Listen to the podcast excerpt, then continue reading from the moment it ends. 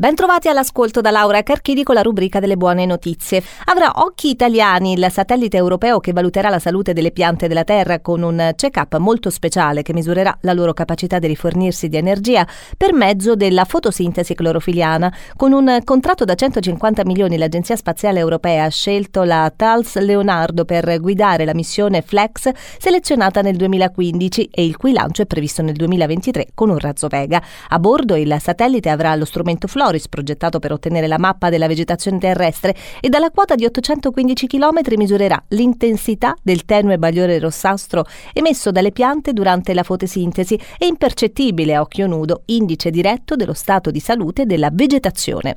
Alle dimensioni di pochi millimetri, il nuovo mini robot soffice, ispirato alle larve di medusa, sviluppato in Germania, comandato senza fili attraverso un campo magnetico esterno, contrae e distende ritmicamente i suoi tentacoli per nuotare, trasportare oggetti, scavare filtrare e rimescolare i liquidi circostanti.